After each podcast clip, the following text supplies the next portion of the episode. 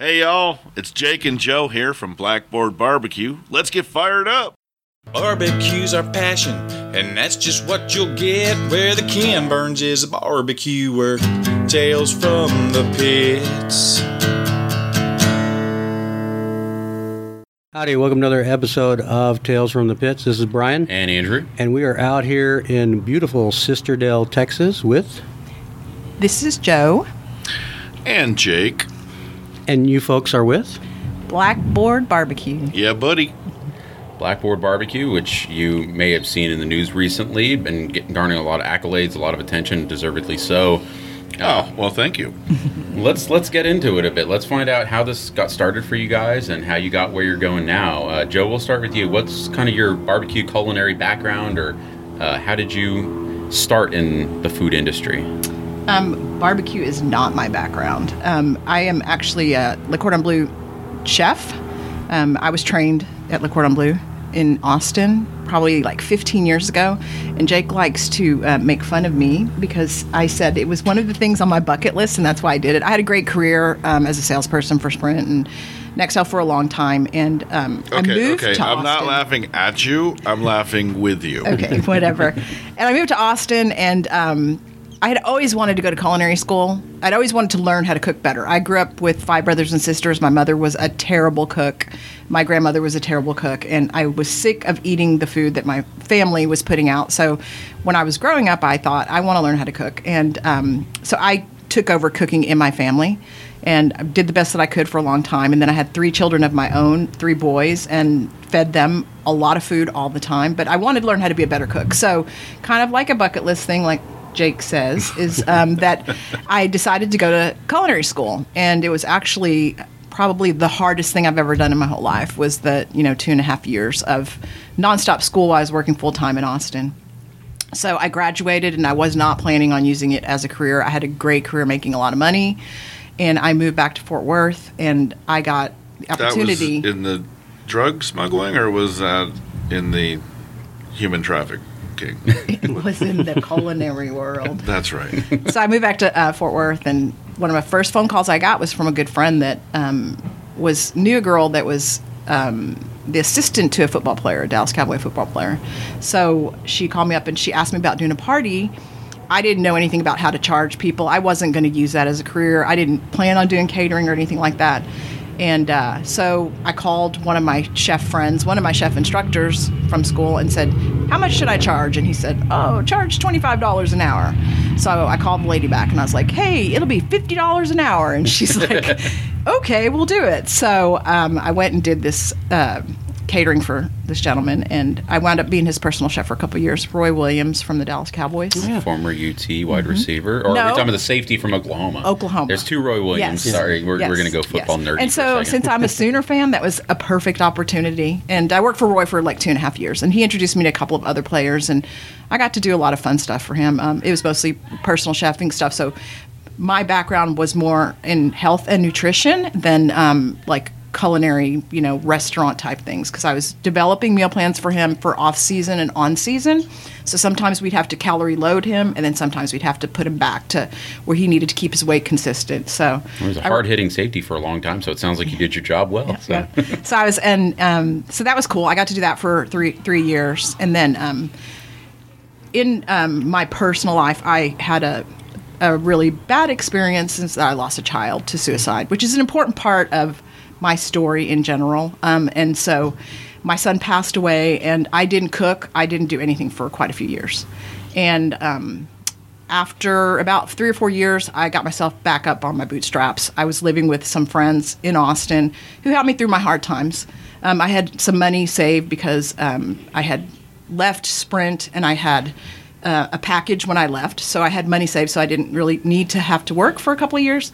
And uh, and then I decided to not drink alcohol anymore, and I got into recovery. So five years later, here I am, um, living a life I never ever thought that I would have, doing something I never thought I'd do, working in the restaurant business, because I always said when pigs fly is when I'd own a restaurant, and here I am today.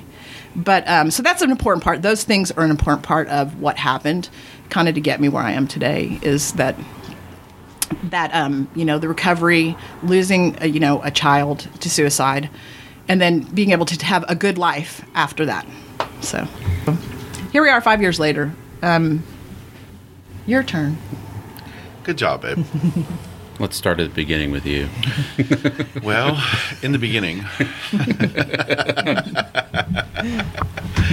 I uh, I've been cooking for a long time.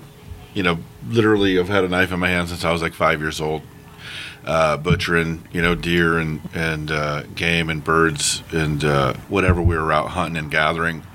Where I come up, and uh, you know, in the barn with the old man, Where'd you grow up? What, uh, I'm a Yank. I come up back east. Okay. And uh, grew up in the hills, you know, hunting and fishing and, and all that. And uh, so I got after it really early as far as things go. And uh, I kicked my dad off the grill when I was probably 11 years old because, you know, you heard of that book, Fifty Shades of Grey, and the movie and all that. He had two shades of gray when it came to cooking, and two was plenty, believe me. And, uh, you know, we go out and hunt, hunt, hunt these animals and take them and, you know, get them all, you know, get everything hung and prepped and aged and all that, and get them down butcher them up and just do everything right because you got to be responsible from the moment you take the life to the moment you know it hits your palate. I mean, that's that's where it's at. That's how it should be.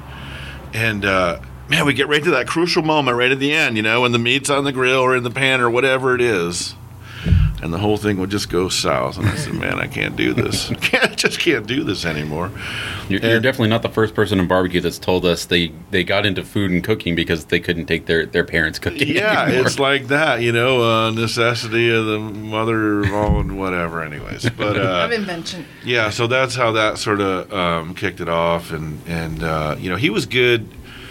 He was good, like doing big, like big things. Like I cooked my first, you know, pig with with the old man when I was like 13. You know, probably done hundred pigs since then, and and uh, we used to do like you know this game dinner with this hunting outfit we were involved with. Uh, did all these different feeds every year to to raise money and put on these big banquet style deals, and that's kind of uh, what kind of started me in cooking for like for big groups and big numbers of people and whatnot, which certainly you know came in handy later on in life with catering and all that. And you know, we'd throw a, a hind quarter of beef on an old you know pit, cinder block pit, and let that thing work all day or all night. You know, coming into these events. So, anyways, my upbringing was very much like a hunter gatherer kind of vibe, which laid down the the framework and the and the tracks for uh, where I've where I've got to today, and I pull from that pretty regularly in menu design and different things we do here at the smokehouse that aren't necessarily always about what's coming off the smoker. You know, we do uh, underground supper club called Hoof and Feather. And typically, you know, there's not a lot coming off the smoker on that. We tap into different sort of avenues for inspiration for that and really kind of get our chef nut off, you know. Uh, Joe's path was a lot more direct than mine. I definitely am more of the road scholar with it and took the long way home as far as, you know, cooking and, you know, sort of building my toolbox or my bag of tricks up. So, So, so what you, you know, you, you grew up cooking, you, you transitioned into cooking a lot of the meats because wasn't necessarily your dad's forte, the cooking portion of it. How did it become a career option for you, something that you could do for a living? Well, I'll tell you what, and I tell this story a lot. Miss Frazier's class, career day, North Canaan Elementary School, sixth grade, circa 1980. I, uh, they said, write down three things you want to do with your life, you know, and everybody's like, well, you know, fireman, policeman, you know, rocket scientist, you know, all that, right? Whatever. I, uh, I wrote down two things. There was only two things I wanted to do. I wanted to be a trucker like my old man, and I wanted to be a chef. And by golly, I've whipped the hell out of both of them. and uh, was into heavy construction for a long time, cooking on the side, and you know, doing kind of events and stuff like that and whatnot. Uh, Even in construction, you know, I, I, I mean, my brother as a welder and in construction, there's a lot of cooking out on the pits while while they're working, right, for lunch. And so there is there is live fire and grilling and cooking and smoking. Yeah. Absolutely, and it's it's funny. We were just talking about this the other day. I still like touch on that. Like I'll be prepping things in the kitchen, or I'll look at like the way a batter kind of rolls out of the out of the, the bowl when I'm mixing or doing something for like you know like our old like our fritters, like our corn fritters, and I'll look at that like it's like it's concrete, you know, coming out in a slump test, you know, like when we used to have to test the stuff. We were working on bridges, right? That, that's literally my job. I'm, uh, I'm, I'm a CMET project manager. so you can understand where I'm coming from. And I look at how that batter's dragging off the inside of the bowl, and I can tell if it's too that, a, wet. is that a four and a half or is that a seven? Yeah, exactly. Actually, right now you're at about a seven, and I need you at about a four and a half. Just calm down. I, uh, I, I literally though, I, you know, I, I touch on that stuff still to this day in the kitchen. I'll look at things a certain way, or, or you know, you know, dig back into that from that construction part of my life uh, beforehand, and and it's funny how that stuff is applicable, you know, in its own sort of way in the kitchen. everything everything through life has certain influences on on what your final product is. You know, it really does. It really does. And uh, so, anyways, uh, back to the point. You know, there was there was two things, uh, and and like I said, you know, being a trucker like the old man, and and I just always had this passion to to cook, and and I really wanted to be a chef, and that was the thing, and. And uh, I didn't really get into it seriously, you know, until way later in life. Uh, and just kind of one day up and decided I was I was done uh, sort of playing in the mud with the big iron and um, decided to really get serious about my cooking and uh, you know there about that time you know shortly thereafter I had the opportunity to uh, get involved with a little production called MasterChef you know it was the first season Gordon Ramsay and somebody brought it to my attention they said you should check it out man you know and it was a real as a matter of factly kind of deal and super random and I said if I don't run this up the flagpole I'll probably regret it so I showed up one day down in Los Angeles And, and was was he well known? I mean, to you at that time? Oh, I mean, yeah. obviously he was a well known chef, but very much you know so you knew what you kind of knew what you were getting into. yeah to i some mean you know tv time was coming on hard i mean um, the food truck scene was really starting to pop at that moment too and you know, Especially in LA with Roy Choi and everything was going Absolutely. there. I mean, L.A., Portland, Austin, obviously Miami. You know, huge players uh, at that moment, and so this was all sort of in that same same time frame, you know, in that same kind of window. And so, yeah, you know, the being the hot rod rock star, you know, TV chef was a thing, and that was coming on just like the uh, food truck scene was, you know. So. I was definitely well aware of Gordon and what he was about for sure. So uh, I threw my hat in, and, and uh, it turned out I was really good on camera and good at just being me. And it turned out that the big guy could cook, and uh, you know I fastly became America's little sweetheart on that deal. And you know I'm real proud of everything that we did. I kicked ass and took some names and and uh, had a blast. I would I would do it again in a minute. It was just a kick and. And what drove me was to be able to work with, you know, Gordon and to be able to work with Graham Elliott. You know, Graham and I, the big man from Chi Town, man, we hit it off. And I ended up working with him a ton. And it was just, I mean, I got to work with Cat Cora, you know, I mean, hello, Iron Chef. I mean, you know, you get with people like that that are better than you, clearly more advanced than you in the kitchen and that have the chops, you know, and really put the time in. You know, check your ego at the curb. Just shut the hell up, put your head down and get to work and hold on to them as long as you can, you know. It's like when you're racing motorcycles. There's always somebody faster. As soon as that dude comes by, just hold on to him as long as you can. Pick his lines. learn learn as much as you can. Exactly in that moment, you know, take what you can in that moment and then apply it. You know, whether it's the next lap or the next time in your, you're in the kitchen, apply the knowledge. for for anyone listening now, we had an off am off mic conversation where uh, there was some Tim the Toolman bonding going on with Brian over motorcycles and racing. So. Just like that. So Jake Jake has a history in racing as well. So we don't we don't have to go into a lot of detail, but um, definitely racing and cooking around racing as well. So Well, it's very much a brotherhood, as you know. I mean, the the road racing community, whether it's two wheels, four wheels, whatnot, whatever, it's a huge community. It's a big brotherhood, lots of love, and uh, I think that you know the the chefing community and certainly the barbecue community. Uh, there's a lot of parallels there, and a lot of what we do at Blackboard is all about building unity in the community. And we don't say it just because it's cheeky and it rhymes. Uh, you know, we mean it. Point in case, we do our smoked in-house ground wagyu burger on Thursday nights only, right out here.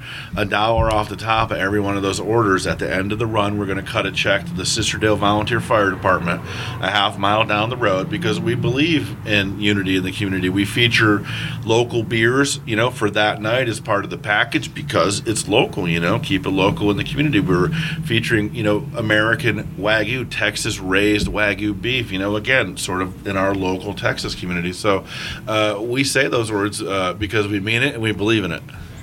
So, So yeah. I, I have to I have to jump in and ask. My wife would probably kill me if I didn't. Um, so how did you do with the risotto and the scallops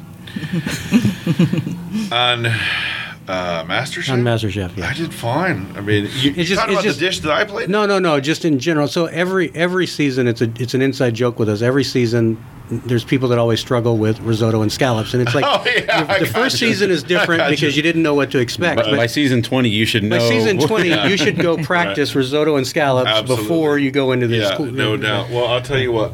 Uh, the both of them, when done right, are uh, is certainly enough to to curl your toenails. And uh, we just, as a matter of fact, on uh, New Year's Eve, I probably just ate the best risotto I've ever had uh, in my life. That would probably, you know, shame Gordon's. I have to look around to make sure there's no errant bolts of lightning flying around right now, just muttering that. But uh, swinging down, calling you a donkey. yeah, I'll t- yeah. No, it was actually a swan. He A said, swan. "Jake, you move like a swan, a really big swan." That was his, that was his thing. Anyways, Gordon's a sweetheart. For all you out there uh, that really want to know, uh, you know who Gordon Ramsay really is, watch the F Word. It's one of his early productions from across the pond. It's called the F Word, and you really get to see him interact with his family. You get to see him out, you know, hunting and fishing, and you know, like taking game, for example, which you know obviously speaks to me, uh, and and preparing, you know, stuff and cooking in the kitchen. And there's a competition element to it as well. Uh, It's a kinder, gentler it really Gordon. is. You He's get a- to you get to see you all. see, you can see the humanity behind him. That's right. He's a supposedly from. He's supposedly a great guy. He really you is. You get to see that on that show. If you haven't Yeah. watched it, you should Well, and, definitely. you know, everyone has to keep in mind it's TV. You're, you're Yeah, trying any- to anytime you appeal to sprinkle, audiences. sprinkle Hollywood in, right? You know, Absolutely, yeah. absolutely. The bullshit factor goes you know, up a couple notches. It has to. I mean, that's, you're, you're trying to keep people watching. So I can't even watch him anymore because because I like Gordon and I think we're friends, and I just I don't want to be there when his head actually explodes off the top of his neck. I don't want to be there for that. but the ratings are going to be fantastic yeah, when that the happens. ratings will explode too. I'm sure. Yeah. Did you did you apply the, the slump when you were doing the risotto? You know, it hadn't occurred to me yet. it just hadn't occurred to me yet. It was one of those things that was slow developing. There you go. Yeah. So, so somehow through this magical, you know, happenstance, you had your career, and that, and that was blossoming, and you know, you in food and in catering, and then you had your career going on. How did this converge, and how did this become a, a barbecue centric centric business for you guys? Tinder. We met on Tinder. He wants to tell a different story, and he's going to tell it, and it's not even the truth that we met at a hotel. It was eHarmony, damn Holiday, it. Holiday Inn Express on whatever, whatever on Riverside. But no, we really did meet on Tinder. It was Okay. kind of it's kind of cool. I was, you know, like dating. We're dating. We're in the dating scene. Yeah, we're modern. I- we're modern. And I was like, oh yeah, this guy, he's a chef. You know, it's not like my typical guy, but he's a chef. I'm going to go ahead and swipe right. You know, so I swiped, and like a day later, he he messaged me back, and I gave him my phone number, and we talked, and then I we made a date to go meet somewhere because he was going to be in Austin at the time. And first, he was like. I didn't even know how I could actually found him on Tinder because if y'all are familiar with Tinder, you can set like a mile radius. Oh, you're not. you're We're married. we're old married. We're not allowed to say if we like- were prior to the age of Tinder. yeah, like if any of us answered yes, it would be the last episode of this show. Ixnay on the You- Ender take, Joe. Ixnay on the Ender take. you you set mileage. Like I only want to date people like in a ten mile radius or twenty mile radius or thirty. So I was like, I lived in downtown Austin. You know, I was I had I wasn't going to go anywhere like to the country. You know, so I don't even know how we met because his where he lives was way off my radar, and it. it but just- we did meet. But we did meet, and then we. He we go out to meet on our first date. I send him someplace. what I bring you? Flowers, chocolate, He brings me prosciutto. prosciutto. I And had I made. knew, I love it. Handmade So, Love it. like, this I had. dude is standing here at this restaurant that I sent him to that's closed. That's closed. She It's sent not me even to a open joint 'cause that's it- closed. I'm like, what is this? Some sort of sick joke? and so I walk He sent across you to the. Snows on a Friday. he didn't even know. And I, I walk up and I see him standing there and I'm like, oh, there he is. And he's got a bag in his hand and he hands it to me and I open it up and it's meat. And I'm like, this is my guy. you had me at prosciutto. and it ended up being convenient since there was no food to eat at that restaurant. Exactly. ready for ready for immediate consumption. There you. Exactly. now, Yeah. we, we actually did go go to a restaurant. we went and shot oysters. Hmm. And then it, the rest. They say they're an aphrodisiac.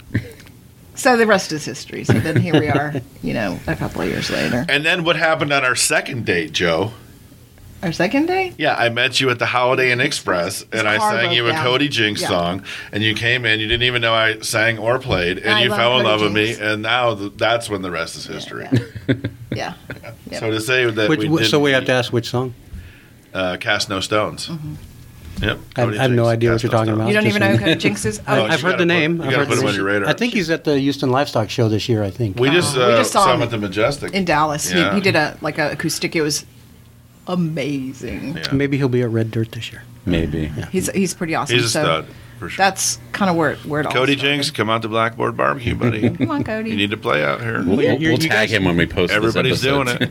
Well, Everybody's and doing we it. can talk a little bit about the location because obviously you're a virtual stone's throw from Luckenbach. Absolutely. Um, and there's a lot of very famous people that pop in randomly at Luckenbach. the first show I ever saw at Luckenbach was indeed Cody Jinks, no joke. There you go. First, very first show I ever saw there. My Yeah. two favorite. I saw Sleep at the Wheel. Yep. Uh, for Valentine's Day Sure. a couple of years ago, and that Yeah. was a great one. Yeah. Thomas Michael Riley, you know, he's a regular down there. We celebrated our one year anniversary here with Thomas Michael Riley on the 33 Chevy powered bandstand we built out front.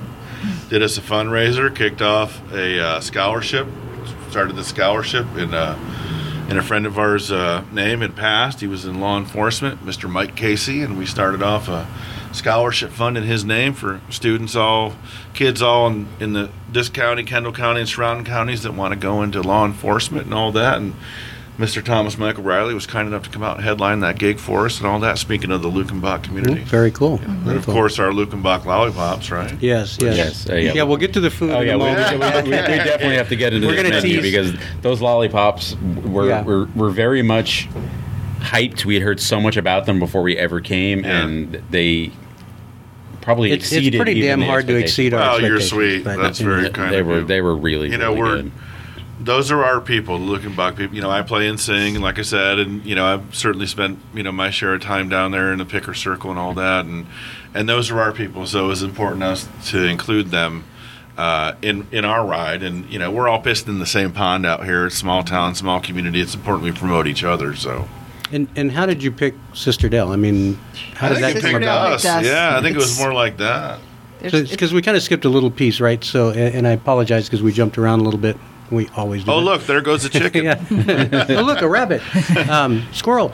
So, it, so from from dating, right? Uh-huh. It, how did that transition into let's open a restaurant and let's open a restaurant out here? two months after we um, after we had started dating is in February. Yeah, because we started dating in, November. In February, this place Jake knew the people who owned it before, and this place was closed down.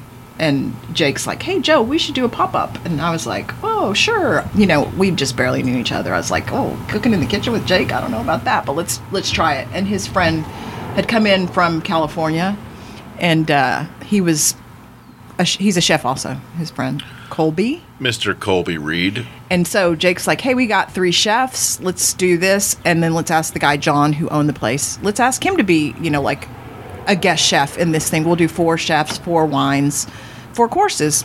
And so we did that two months later.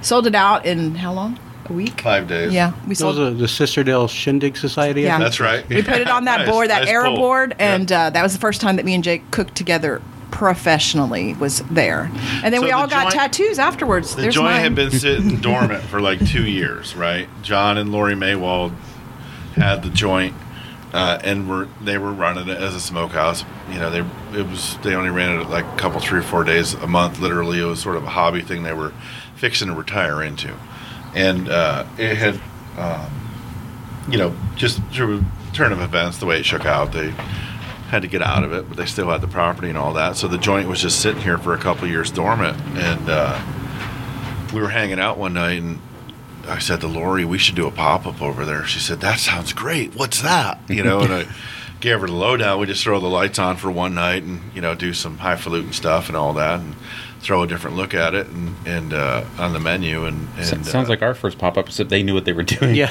yeah. Well, we watched a lot of it on TV. well, and, and ours stemmed from not wanting to do com- uh, competition anymore. So Sure. was, we were frustrated with that and said we can cook barbecue we want to cook. So um, we did that first pop up, And then um, Jake was the executive chef down at Sister Creek Ranch where we live, and I was still living in Austin at the time. We hadn't like together gotten together together. We did some. You mean in a biblical sense? Well, whatever.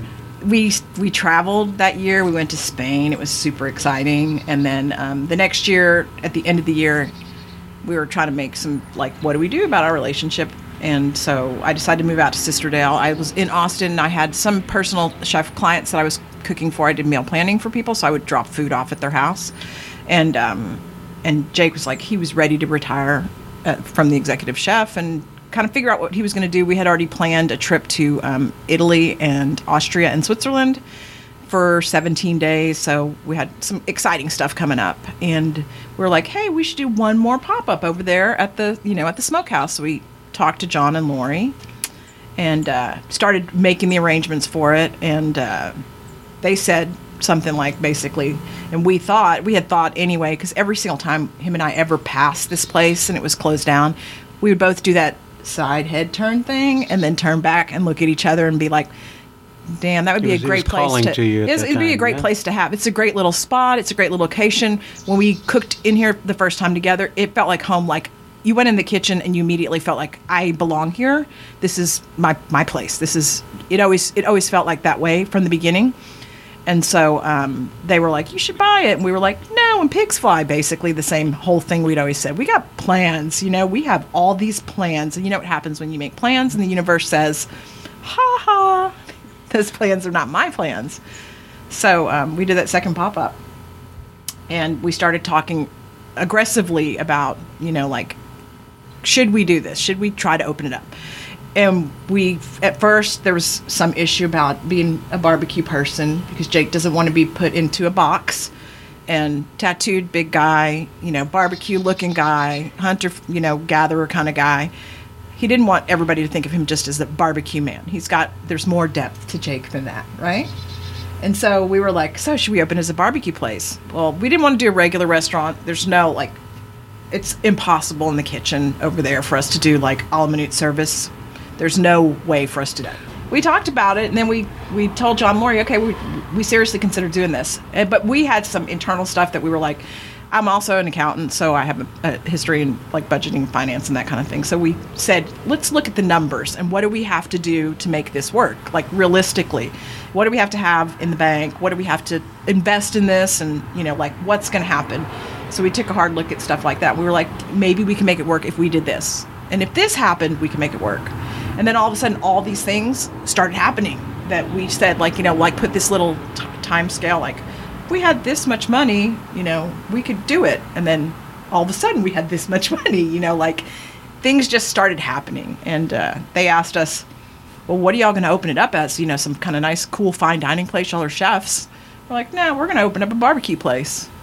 And they were just stumped when we said that. So where the the name Blackboard come from? there was several we well we we wanted it to be hoof and feather our underground supper club and we said it to so many people that's like that's what we wanted it to be called hoof and feather we thought it was a cool name It is a cool name. it is a great name and then we'd say it to people and they would be like what does that mean and we would be like well i guess that's not going to be catchy enough so now we use it as our supper club jake you know he's thought about it we thought about it he threw stuff around and we blackboard just sounded good chalkboard what do you always say Uh, if I fuck it up, it's back to the drawing board. Basically, on the brisket is mainly what I say. every place has a every and then every yeah. every barbecue place has a blackboard chalkboard But there is no blackboard barbecue. Every joint you've ever been into has got a blackboard. There's a drawing, there's a chalkboard in the joint. But there is no blackboard barbecue. So at that point, it just made sense.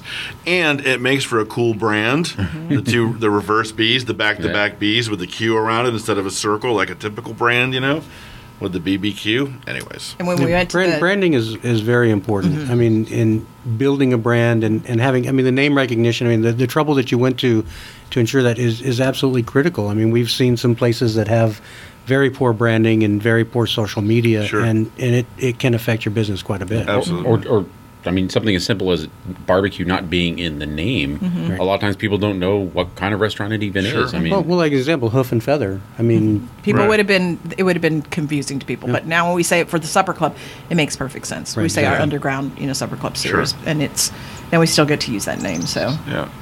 so that's how that happened. So the menu at Blackboard was that what's on the menu now? It was that kind of the menu from the beginning, or has it evolved over time? Or No, it was the menu from the beginning. It was a very simple concept. Uh, I, I would not call your menu simple. what I mean, what I mean by that is keep it simple and don't try and overcomplicate it. You know, don't try to be everything to everybody. It's it's a common mistake that you see a lot of chefs and a lot of first-time restaurateurs make. What's the what's the failure rate? Like 60% in the first 6 months or It's something huge. like that of new joints that pop up. It's ridiculous and then, you know, out of that maybe half half of the joints make it the first year uh, out of that number. So, you know, don't don't try and overthink it. Don't try and overcomplicate it. That's what I mean by keep it simple. We had three desserts, four proteins, and five sides. Three, four, five. That was the concept for the menu, and then we just needed to come up with what we wanted to do and fill in the blanks and and stick to it. You know, stick to your guns. And and if there's one message that I can, you know, really sort of put out there and broadcast to anybody that's thinking about getting into any sort of restaurant ship, restaurant ownership. And make no mistake, you don't own it, it owns you, that's for sure. Uh, is just keep the concept simple. Don't try and reinvent the wheel and be something you're not, especially just figure out who you are and stick to your guns, stick to your mission, stick to your What your menu. message is. You know, mm-hmm. you just can't be everything to everybody all the time. So do a few things and do them well. When people ask us, Joe or I, what's your favorite thing on the menu? What do we got to have? All of it. I mean, there's not, there's no throwaway items. You know, Well, because you everything narrowed it down enough to mm-hmm. where we yeah. yeah. we really have and and we've given each and every item the love and the respect that we feel it deserves so that you know y'all as the consumer get that love and respect right And, and that's really good advice. I mean, it's one thing that, that we've heard constantly, and especially in a growing barbecue market where there are more and more joints opening up, big cities, small towns. It's it, there's a lot of pressure on new business owners to to try to do something unique and big and grandiose to stand out. You know, because a lot of people that open up barbecue joints these days think I can't just do three, four, five things. I have to do 50 things. I have to do eight kinds of burn ends and three kinds of ribs and this and that. And it's hard to do four meats well every day. You know, I'm trying to do eight meats well and seven sides. It's it it's a monumental task, especially as a new business owner. So Then Sure. something wound, winds up not being. I mean, we like our original notes that I see because I still have my notebook from our original notes, and we did talk about potato salad, we did talk about beans, and then we immediately threw it out the door. We were just like, "That's not us. We- We don't want to be like everybody else. Let's figure out different ways to take the food that we like, the things that we enjoy eating ourselves, and put it on the menu so that other people can eat it too." But we were just like, "Yeah, no, we don't want to do that." And of course, now you see. It's on the back of our shirts. So no beans, no potato salad, no apologies. Thank let's you, let's go Chuck down Blount. some of this first. I think let's start with the proteins. Um, you know the the you guys have wagyu brisket as well as regular. Um, that's that's a i mean that's a conscientious decision. regular, regular, a yeah, little bit of an understatement i don't know exactly Maybe I what you're downplayed that. at here, fella. but, but you know, it's it's obviously a conscious decision to to go with wagyu out here in the country. I mean, what was what was the motive for that? Well, I mean, we wanted a Texas raised beef. We wanted Texas raised brisket. And it's, you know, I'm sorry to say, there's just not a lot of great product out there, at least not. It's available to us. Not by our standards. There's available to us. And there's a lot of there's a lot of people that already are saturated in the market. And well, you know, like you guys know who the players are, and you know we can't get some of the meat, so he hunted for what we could get. So, bearing that in mind, it just happened to be that, you know, this Wagyu from Rosewood Ranches was about to hit the market at the time that. Um, that we were looking for something to fill the void, and they were getting serious about it. And the Angus that we were running at the time, uh, which is not grown in Texas, is just great. Our daily runner is awesome. Uh, but we wanted to take something uh, and run with it to the next level again to, you know, help fortify our identity and find that that thing that's going to separate us, right? And it just happened to be this, you know, American raised um, wagyu, and uh, we got a hold of it, and it was love at first sight. You know, it's it's expensive. It is what it is. You know, it's sort of a lost leader for us. Uh, but again, it's something that we feel like we have to have on our menu, and that you know, the proof's in the pudding. I mean, it is it's so next level, and and when you get a hold of it, you know immediately that you're on a whole other ride. Just strap in and hold on, uh, and we just love it. Well, and people have picked it up. It, we noticed that it sold out before your, Yeah, it your, does. your other Yeah, briskets. The- it's the- it's it, it's definitely outproducing the Angus for sure. the big part about it at the front of the house and and Jake's kind of just being like really casual about like how he chose the the wagyu but you know y'all know and everybody else knows that people want burn-ins, and they ask first thing when they walk through the door is about burn ends. And then you, we also know that we don't we don't make burnt ends. Like there's some people who actually make burnt ends. We actually only sell the real burnt ends that are and you know, there's only X amount on a brisket. It's hard to explain to everybody that there's only X amount, and there's, you know, it's it's a, the prime part of the brisket that everybody wants. We only have so much of it every single day, and so he wanted that flavor for our customers to be able to have some kind of brisket to offer them that has that kind of burnt end flavor, but um, is not necessarily a burnt end, but still has all that unctuousness that the burnt ends have Yeah, that, that fat that runs throughout the entire meat. and so when we have those people who say you don't have burnt ends, then we say, well, we have Try- wagyu try the brisket. Try the Wagyu. wagyu Yeah. brisket. Sure. It's It's you know, it's inherently you know, it's standpoint. inherently has a lot of you know, it it has all of that quality except for that it's a brisket, and so. He's real casual when he says that, but that was like that's what he was trying to achieve is to be able to offer thing something to our customers that we couldn't offer because we just there was just not enough of it. You know, there's not enough burnt ends for everybody to have some, and it and it caught on. It caught on really good. we, we, we teased it earlier. Now we, we've got to we got to talk about the Luckenbach lollipops because they're they're awesome. So how, how did those come to be? What was the was that a happy accident? Was that a plan from the beginning? How did the Luckenbach lollipops come to uh, be a menu item here?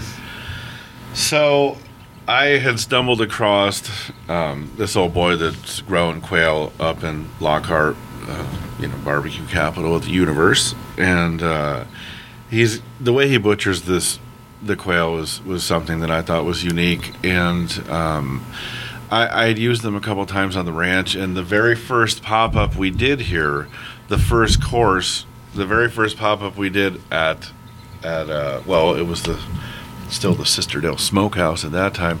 Uh, the first course was uh, prairie chicken and waffles. So we did the buttermilk brined, deep fried quail knots on top of a Belgian waffle with pan seared prosciutto and a little bit of, you know, pure Vermont maple syrup, right? It's just a winner, prairie chicken and waffles. And we've run it as a special a couple times here at Blackboard since then because it just it's a killer. And so, you know, we already laid the the groundwork down for that, and it, so it was a shoe in for the menu. It was something we were going to have on the menu right out of the gate, and uh, because it's a winner and. You know, again, about building community and unity in the community. We love our Luckenbach people. Every time we talk about the Luckenbach lollipop, we're talking about, you know, Luckenbach. It comes up. So we get to, you know, sort of segue into that. And you're out here in the hill country. It's just a few miles down the road. Stop by and tell them we sent you kind of thing, right? Like that. So there's another end to it also. I don't know if you ever been to Luckenbach or not, or if you played down there. Those goddamn roosters are up there in the trees, and you're in the middle of your song trying to play and sing, and the rooster comes in right in the middle of it. Just walks and right those, through the place, Those too. sons of bitches don't come in on time either. They just come in whenever they want to, you know. So each time I fire a Luckenbach lollipop, it's a little jab to those roosters too. I'm not gonna lie. And, and just to explain it, it's um, it's deboned except for one leg.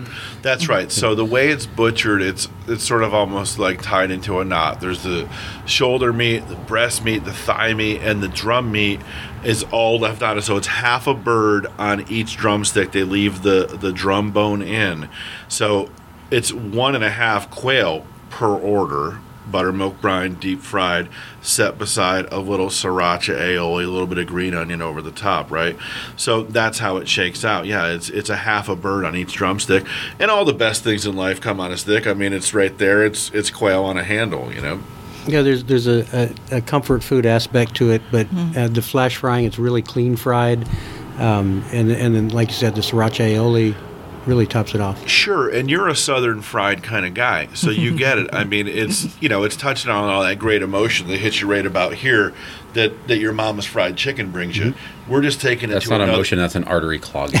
Yeah, on a quiet night, right? on a quiet night. Lightheadedness. You can hear the- Hear the arteries clogging. Um, it, uh, but it evokes that emotion, right? Uh, we're just taking it to another place, sprinkling a little chef's dust on it, coming in with the quail, and and again, you know, there is something that touches on my hunter gatherer background. You know, we're out hunting well partridge and pheasant where I came up, and duck and whatnot, but still, you know, there's a big um, quail population in Texas, and it's very much back on the upswing for you know for all the hunters out there that are listening, of course, and and if we can help bridge that gap by people that that come in through our doors and say, yeah.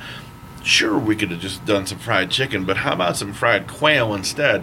And that helps to close the gap, I think, in my opinion, and in my chef heart of hearts, to be able to, you know, bring the game, bring the game mm-hmm. aspect of that into the conversation, right? It's a phenomenal, phenomenal dish, and one of the things is because you get to combine the dark and the white meat, you get you get people away that, that think that breasts are the best piece of a chicken. Sure. So you can get them into that, that flavor Yeah. as well, which is really good. Mm-hmm. Yeah. the the Asian themed slaw, I thought was a gr- it's a great contrast because it's got a bright, you know, Contrast being the operative, you got it. Yeah. Yep. It- Yep. it's, Yep. it's it's a really bright flavor and it gets you away from fatty meats for a little bit. Well, that's the thing. Why take a traditional sort of goopy mayo, you know, fatty slaw and dump that on top of already rich, fatty, you know, unctuousness like we're talking about, right? So you're exactly right. It cuts right through it, and there in in that uh, is the balance, right? Let's keep talking about about the sides, and, and again, as you mentioned earlier, Joe, you know, no potato salad, no beans. Yeah. Um, the sides, there's just as much thought put into the sides as there was to the meats and the choice of the meats. Um, let's talk about the uh, the cream corn. It's the corn maque choux. Oh, Yes. yeah, okay. Fr- flash fried for, Brussels for two of us, sprouts. it's Jake- cream it right. corn. For Jake the other wanted, guys, he wanted, he loves to do maque choux. Jake loves to do maque choux. Well, a lot of We it- people don't know what we don't- maque choux even and we is, don't- right? We So- so we he does it a lot for for caterings that he's done. He loves to do maque choux. And so I was like, people don't know what maque choux is, Jake. We're gonna have to make it creamed corn. So let's Sure, it's more let's- recognizable Let's put in it the verbiage, together. right? Yeah. Let's put both of those items together because I we did a, a corn dodger that that went over very well, but um, in our kitchen space, it was really hard for us to do three, three fried items for these guys to execute, and it was slowing down production. And then at the And- end, and clogging arteries. And, at the end, there was a lot of people who were not like they weren't eating it as much. We weren't getting it ordered as much. So we was like, we need to put something corn on the menu, but let's figure out what to do. And I I am a fan of cream corn, and so we met in the middle, and you know we did a cream corn, and he picked out the pork belly, bacon, poblano pepper instead of a traditional red and green bell pepper, Sure. right? Yeah. And then the pork, instead of it being ham like it is in, in a traditional maque choux, Well, we it the pork be belly whatever. I or mean, the bacon. You know, Cajun, And then- Creole, Native American. You can, you know, you can adjust it and tweak it all you want. I mean, it's the the usual suspects are are there. You know, they're certainly present, but that's that's the That's- beauty in it, putting your spin on it, right? And it's not like that super creamy, you know, cream cheesy kind of cream corn. There's, a, it's like a lighter version of cream corn. And so then we wrestled with uh, green onions on top. What do we put on top? Because we're me and Jake are real into texture on food, so we like to have some soft, crunchy. Like you'll notice, none of our food is it's it has multiple layers. there's to layers. It. Everything. well, that's goes to it, isn't yeah. that? I mean, that's those are okay. So texture mm-hmm. and and height, like in plating, right, are two things that are so often overlooked and so crucial, right? Like in the chef's heart, in the heart of hearts, like when you build a plate. And I don't care, you know, when I'm putting that food on that black chef's paper, I'm looking at you know a 12 inch white porcelain plate with a deep well in the middle of it. Like I, it doesn't, it doesn't, it's not a tray to me. I'm plating it just like I would plate it if if we were doing in a fine dining scenario. Because again, I think that that y'all as the consumer deserve that kind of respect, right? So height sort of implies this movement on the plate. And texture is so critical and so often overlooked, right, on the mouthfeel and the eating experience. To her point, yeah. So when we when we when Jake came up with the Brussels sprouts idea, we had we love Brussels sprouts. We love fried Brussels sprouts. We love making them in the in the pan at home, you know, in the cast iron, putting a little sweetness to it. But obviously, the sweetness wouldn't go necessarily like doing a balsamic or how we regularly eat them. So we're like, let's just flash fry them and not. Jake was like, let's just flash fry them and not put any like breading on them or anything. Just the the Brussels sprouts itself. That bitter Brussels sprout crunchiness with that sweetness and see how that works out. And that's how that cream corn was born. And that- Sure. it works really well. And I mean, and on top of it, providing that textural difference when you eat it, it also in Yeah. in the Instagram world of things, it pops on a plate too. When you've got those textural differences, those height differences, Mm-hmm. stacking the ribs, things like that. It matters, you know. Whether you, you know, it's a marketing tool. Every picture that someone takes of your food, Sure. food is a marketing tool for It's you. All those little details, Absolutely. right? And those are all little things that separate you That's from the and next that's guy too. Yeah. the, the Texas taters. That was part of that. Is that there's movement in the food. Right. It's not just a, me and Jake love when we eat popcorn at home. It's got truffle oil. It's it, That's everything that's on the Texas started, taters Right. is on our popcorn. Yeah. and, and it's not just And on the top. It's and- it's, it's the things that we notice, right? It, it's you, even though you have layers, it's not just things dumped on top of each other. Yeah. There's there's intention to that. So we were like spiral. I did a lot of spiralized vegetables and stuff for my clients because I, there's that was health and you nutrition are kind the of things. spiralizer. Yeah. So we were just like, If you were going to be a superhero, you would be the spiralizer. So I was like, why don't we just do spiral potatoes? And it for me, it was like a, a very reminiscent of going to like I love going to the fair or the rodeo, Exactly. and you get those potatoes like that, and, then there's like there's that all whimsical kind of make you on feel top like a of it. kid kind of mm-hmm. thing. Yeah, It's so I was like, part of that. Hmm, yeah. And it's eating with your hands, and that's barbecue. you and, better know. believe it. Roll your mm-hmm. sleeves up and dig in. Yeah. If it's not dripping down Yeah. all off down to your elbows, and what are we And- talking? we did and I- wrestle and with I give people a tip: get the Luckenbach lollipops and dip those Texas taters into the into the sriracha sriracha aioli, aioli. exactly. Yes. Yeah, that's it. like Yes. crack. Yeah. So that's so that's how those things. Not that we condone the usage of crack. That's how the um, the Texas taters came on. It was the flavors that we loved, and then things that I did on a regular basis. So I was already spiral. What's spiral in a potato? Let's you know, like we took things that we already were comfortable with, and then we we did that to the menu. So And, and in, in the spirit of a full menu experience, the desserts are equal quality to the sides and the meat. You know, and we we eat we ate the entire cobbler. We, we've eaten half the carrot cake. Well, right yeah. now. Let, let's start with the cobbler since Yeah. we're drinking whiskey. Yeah. Um, shout out to Buffalo Trace.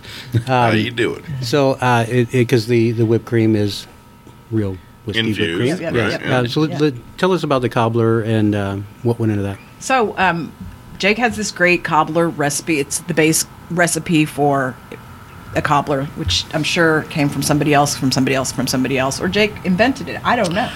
Uh, the original base recipe came from Leslie Travers in uh, Casper, Wyoming. I adapted it and made it my own and was cooking out of Dutch ovens over open fires at 8,500 feet in the backcountry of Wyoming later on after meeting Leslie and all that, and then made it my own and then passed it on to you. And then I've used it in a lot of alliterations um, because it's a simple recipe, and we've tried to do other things like cobbler. Cobbler is standard for restaurants, right? I mean, for Well, for Texas fare, Yes, it sure, is. yeah. And so we want to do our we do a, an in-season peach that we use fresh peaches and peach and blackberry that we. And, Okay, I know when and so I'm I, coming back. we yeah, when that we is came by around to far, like the strongest of them all. when we came around to this time of year, we were just like, well, I did a bread pudding. We did a sticky bun bread pudding that went really well. That it was kind of it was apple. It was almost for me. It was reminiscent of when I was growing up. My parents took me to the donut store, and I got to pick one donut, and I always picked the apple fritter because Yeah, it was yeah. the biggest one. Again, and I the- could the eat emotion behind it, Yeah, and? I would eat it the whole drives it. weekend. Yeah. So that's that's what our Yeah. bread pudding. And then people Yeah. were asking about the cobbler, and we did for last year for Thanksgiving. We needed a dessert for our Thanksgiving dinner because we're open on Thanksgiving. So I was like, well, pecans. We can Another make good thing to know, people. Thanksgiving, if you if Another shameless Yeah. plug. Yeah, I kn- I from think the- I know your what friends will be- at Blackboard Barbecue. Well, si- since Brian like misinformed all of our listeners this Thanksgiving, Yeah. and told everyone to go to a place that wasn't open, And which, we'll go- which we were also oh, it's going kind to of like as when well. a gal Right. sends, Right, kind of was like when you're going on your first date and a gal sends you to a joint Exactly. that's not open. It's like that. Yeah. did Blacks have any prosciutto when you showed up there? They did not. No, and, no. and- They're- but you know, they're- um, they're- but but Barrett has been working with a lot of meat, so maybe I'll ask him to make some. So the um, pecan cobbler was born for that. Just I love pecan pie, and I'm a, I'm a pretty lazy baker. I want to be a baker. Like I really want to be a baker. If Babe, I, you're doing a great job. if I get a great cookbook, job. it's always a baking cookbook. I I look at. Uh, you can ask Jake. I'm up on Pinterest all the time looking at baking recipes to see like what what can I start from That's here a whole and do. rabbit hole.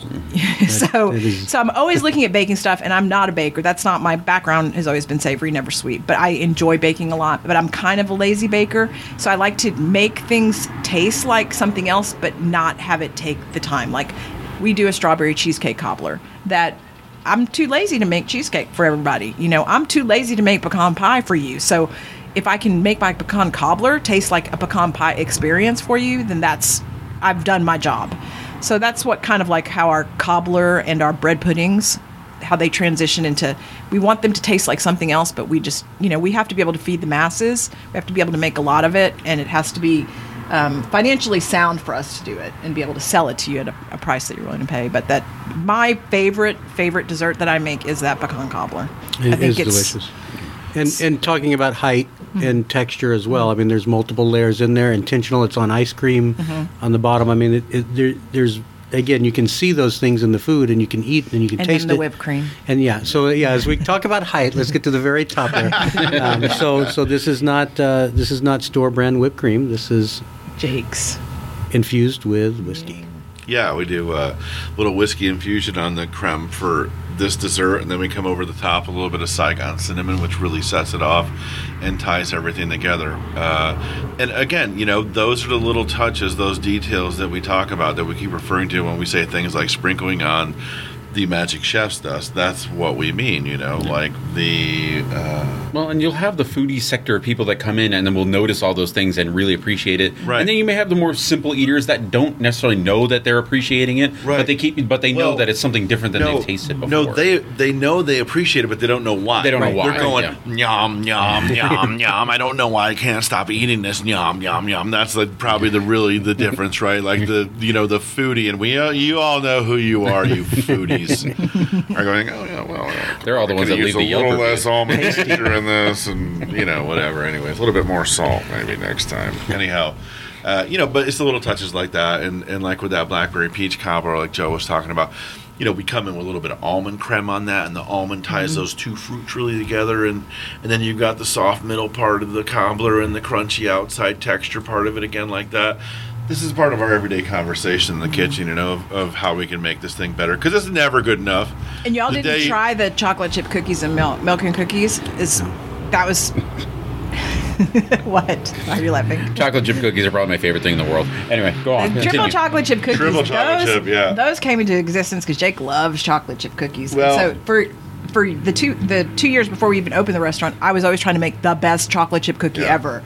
And so Jake went through a lot of of changes through that recipe for us to get a recipe that's basically By changes, chips. you mean pan sizes? Is that what you mean? Like basically growing? it's chips and then there's butter and flour to hold it together Yeah. so it's literally you look at that cookie and it's just a bunch of chips and we like the idea being a little because jake's super cheeky about everything you see the names on the menu like the way he likes to name things is and the milk and cookies was the idea of like for a family thing or you know like we Well, like yeah. to evoke those emotions Exactly. Anytime you can, you know, put some food down that makes you want to turn and hug your mom after you eat it, or makes you feel like a kid again. Uh, t- to me and to us, in our chef heart, you know, that's that's a win. That's a victory. You know, and it helps can- create a memory too. It- you, know, Yeah. you know, food is about memory, and, and when you have those nostalgic things like a glass of milk with some cookies, Yeah. it doesn't get any more reminiscent than that. At least not for me. But uh, Uh, Yeah, I I'm- concur. I'm a fat kid, wholeheartedly. born and bred. so- I mean, you get it. It's just more you love. Yeah. You're not fat. You're husky. That's right. don't big call my friend fat Well, guys, we, we're extremely excited that we finally got out here. It took us much longer than it should have. It will not take us much longer to get back out here. Um, you guys have received a lot of accolades recently and well deserved. The future looks bright. Do you guys have any brilliant plans for the future that you want to talk about? That you don't want to talk about is fine too. Well, we just Look at those uh, eyes. we recently had uh, did a, another interview. Yeah, we were we were two timing you, and uh, we had a, a gal that's does some freelance writing for um, uh, Food and Wine Italia, and there's a new uh, uh, joint that opened up recently in um, the Lake Como area in Italy, north of Milan. And they're doing, you know, Central Texas style barbecue, right? It's called wow. Blackett. Blackett. I've heard of them. Yeah, Yeah, yeah, yeah. right. So we were just reading about them, right? This, it's been it was just out not too long ago, and uh, I so I had just been kind of reading on these guys, and then you know Joe had had contacts with this gal. She's a Boerne native, and uh, she, you know, married an Italian dude that, and they live in Italy, and he's a photographer, and he shot stuff all over the country. Very interesting couple. So they were here the other day, and we had a nice interview, and they took a bunch of pictures and all this and that, and brought us a bunch of swag from from Blackett. Awesome. Yeah, and you know I'm Italian. My last name ends in a vowel, and we've ridden motorbikes all over that part of the world. You know, all through Cuomo and those Finger Lakes and all that and whatnot. And and uh, I just think it's great that you know, obviously, clearly, we're in this in this great, you know, sort of golden age of barbecue here in Texas, and it's really just sprawling out to the world, not just America, but to the world. I mean, I'm, I'm aware of joints in Switzerland. I'm aware of joints Yeah. uh, in Sweden. uh, Sweden, holy smoke. in Sweden, Yeah. and and uh, there's a dude in uh, Madrid, and then and these guys at Blackett that just popped up in um, in uh, in the Cuomo area over the last year, right? So, anyways, uh, you know. We've been kicking around just doing this thing, you know, like doing a blackboard barbecue, taking the taking the world domination tour, you know, on the road and and doing a thing in Spain. So I wouldn't be surprised if you know, we set up shop in Spain, and like that might be like our next big thing when That would be when amazing. when this thing has run its course, or when when we've you know sort of had enough of it, or it was time for. Yeah, we're not 55 and 48. I mean, I have a sh- 65. I have a shelf life. I mean, like, there is definitely a shelf life to this old boy for sure. Yeah. So I'm not opposed to paella in a smoker. you know what? We the reason we went to Spain Was was, for the paella. to find the best paella in the world. You know, it's one of my favorite dishes ever. Okay, in case you're wondering, the answer to the question is Casa Pepe's in Puerto Sherry, which is just south of Cadiz, over on the Portugal side of Spain. Okay, It's just the best. south of Sevilla. He cried.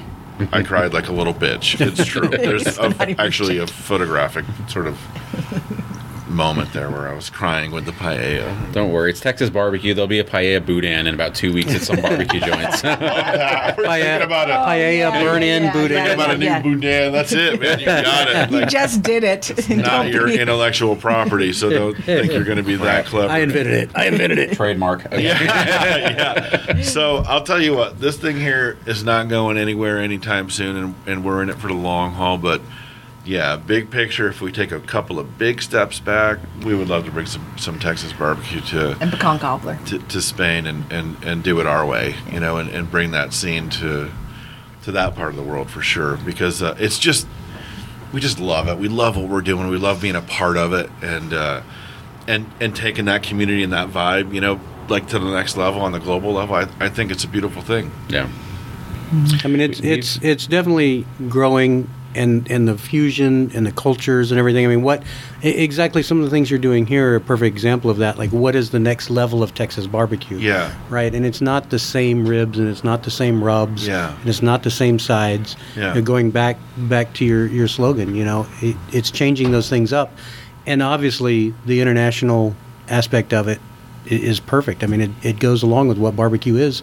There's always going to be Lockhart. There's always going to be the same stayed items, which is great. Mm-hmm. But I, I think you're an I mean, example as well there as well there should be, right, right. Yeah, we we've we've said it. It's sort many of times. historical Ding, record ding, ding. in real time, right? Yeah, we Right, want yeah, those I mean- places to remain. we don't want we- them to change. We went but- to Lulu Lockhart a few weeks ago and had an amazingly enjoyable experience. Absolutely. You know, but then we can go to places that do things like Luckenbach Lollipops and have an equally amazing experience on a Sure. completely different And, level. and that's So totally okay. Yep. Yep. it doesn't have to be an either or scenario. Absolutely. Mm-hmm. Well, guys, we have taken up a, a lot of your time. You've been generous with it. We can't thank you enough for having us out here. Um, the food is great, the atmosphere is great, the story is great, and we're, we're excited that we got to tell it on the show and got hopefully more people getting out here. You know, not not that you can handle that much more people. You, you Yeah, guys have been pretty yeah. slammed. Yeah, but yeah. but if It's you have not been day out to. Blackboard yet, it's it's an absolutely great day trip to make, and, and we hope everyone makes it soon. Well, we sure appreciate y'all. We sure appreciate your time and and uh, thanks for coming out and, and carving out a little bit of time for us. Thank you very much. Thank you.